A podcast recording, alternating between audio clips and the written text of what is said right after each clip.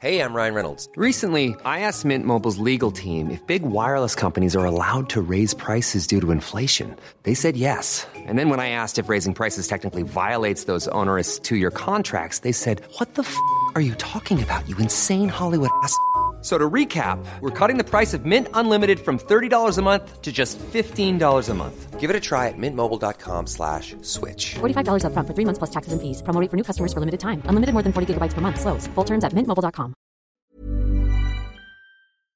Welcome back to Not Your Average Jo, the podcast that'll make anyone a little less average. I'm your host, Jo Franco, and I cannot believe that we're already on day 13 of my writing challenge. It is well underway. I think I'm finally hitting my stride. It's that two week mark when you start trusting that you can do this. Some days are better than others. Today, I'm going to be talking to you about self preservation and me coming to terms with the fact I need to budget my energy. Let's get into it. Cue the intro, sis. You know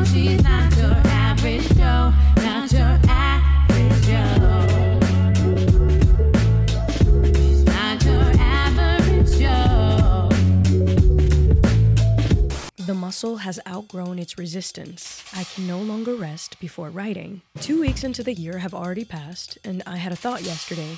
If I never started this challenge, another 15 days would have blown by without prioritizing the thing that I love. It leads me to understand profoundly that we are simply a collection of our daily activities and the people we make time to interact with. I've been pruning my plant, plucking away dead leaves that take energy from newness waiting to grow. I'm on a strict energy budget, and non essentials will not make the cut. The other day, I was on the phone with an old lover turned dear friend. We got to speaking about how it had been two years since our last in person encounter, and yet we've kept in touch all this time. The years have distilled our romance into a deep understanding of one another on an intellectual level. He asked me how I was doing, and I confessed that I was turning into a hermit, writing alone in my house. As someone who knows me better than most, this was his response. You're unlocking something profound within you, diving deeper into your knowledge and experience with writing that will only give you more depth. You don't entertain bullshit anymore, Jo, because you keep yourself far more entertained just thinking. He's right, and rare. Beyond really seeing me, there's a sort of magic that happens after we exchange ideas and moments. I almost always feel better. I see the world in a more beautiful way. He uplifts my energy. I'm sure you can think of only a few people in your life who have that effect on you. The energy givers. They're few and far between, and should be appreciated when you notice who they are. Much more common and on the opposite end of the spectrum are the energy vampires, the ones who drain you and take more than you offer shamelessly. We all have them. I won't say names, but I have at least three in my life who I constantly struggle to compartmentalize in a place where it does me the least amount of harm. The tricky part about energy vampires is that they're usually the closest to you. The legacy relationships, a term I made up once to describe those who have watched you grow from your humble beginnings.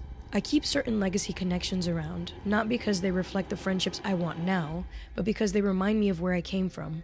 It's important to me that even if we have our differences today, they know I still value our past. It's a delicate dance when legacy friends turn into energy vampires.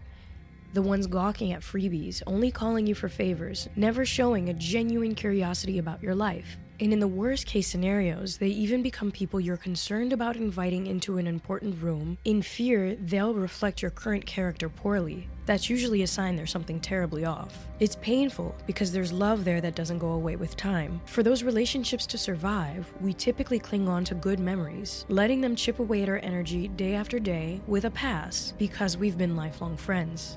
History makes it hard to let go. From experience, the only way to balance this sort of relationship is with distance. That is, unless you're ready to let go altogether and cut it off mercilessly like a minimalist doing spring cleaning. While not my favorite approach, sometimes that is the only way out. For the past couple of months, I've been taking inventory on how I spend my energy and who gets it. I'm beginning to understand that I give away time I'll never get back far too often. From now on, every time I cancel a meeting or push back a project, I refer to it as winning back time. That's what it is in the end. You're conquering back your day. 10 minutes here, 30 minutes there, until slowly you've gobbled up all of your minutes back, ready to be distributed at your discretion. Can you picture a little Pac Man swallowing tiny clocks instead of gold coins?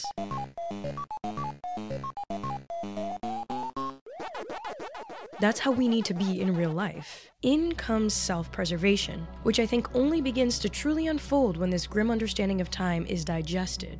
Whatever, or more importantly, whoever receives your attention should be considered lucky, and yet so few even bother to reflect on how time is finite. It quite literally is all we have. Of course, we're desensitized to such profound feelings because we live with the naive bliss of being promised a tomorrow.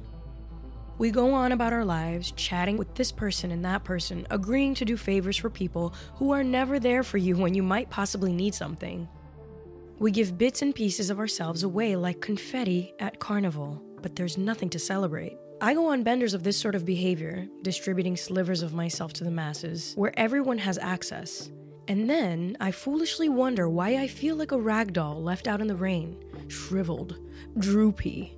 To restore this balance, I am currently in self preservation mode. Or, as my executive producer once told me, I'm ruthlessly eliminating the non essential. Often, we avoid saying no and cutting people and things off because it makes us feel like arrogant villains who think we're mightier than thou. But there's a difference between being a frigid, cold blooded bitch and being tactful with your energy spend budget.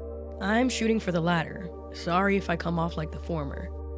They say you are the sum of the five people closest to you, but you are also all that you consume, every conversation you have, everything that keeps you up at night. You are where you invest your attention. Our lifetime is nothing more than an exchange of energy from you to you, and the world goes on with trillions of living things doing the exact same thing.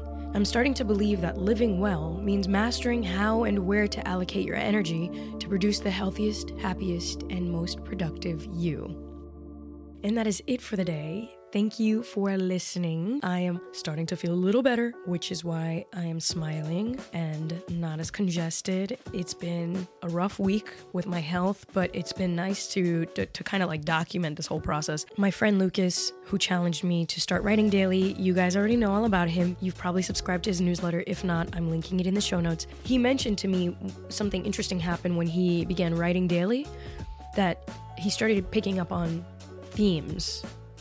And, you know, when you are producing at such a consistent pace, you will end up saying the same thing in different ways. And something he advised me to do is to take note of the themes that I keep coming back to.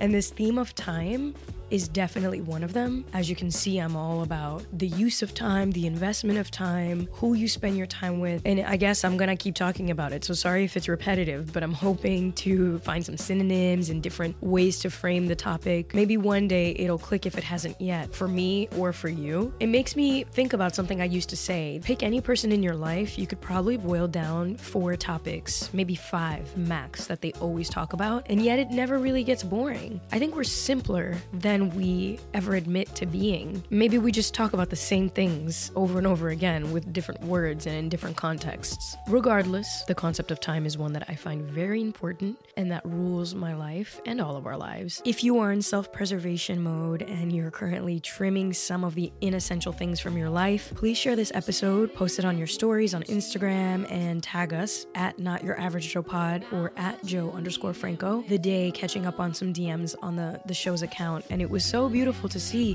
how many amazing comments you, you're sending in the DMs. Obviously, podcasts don't have a comment section, which is why I really appreciate your five star reviews wherever you listen to your podcasts. It's the only way I know if you like what you're hearing. I hope you do. I'm feeling like a different person, and it's only been two weeks of this habit. It's quickly become an anchor to my day, an anchor that makes me feel rooted into what I really want to be doing. Thanks again for listening. Have an above average day because you deserve it. And don't forget to tune back in tomorrow because I'll be back with another episode. Hey, yo, come listen to my girl, man. What you doing? Shit. Ever catch yourself eating the same flavorless dinner three days in a row? Dreaming of something better? Well, HelloFresh is your guilt free dream come true, baby. It's me, Keke Palmer. Let's wake up those taste buds with hot, juicy pecan crusted chicken or garlic butter shrimp scampi. Mm. Hello Fresh. Stop dreaming of all the delicious possibilities and dig in at HelloFresh.com. Let's get this dinner party started.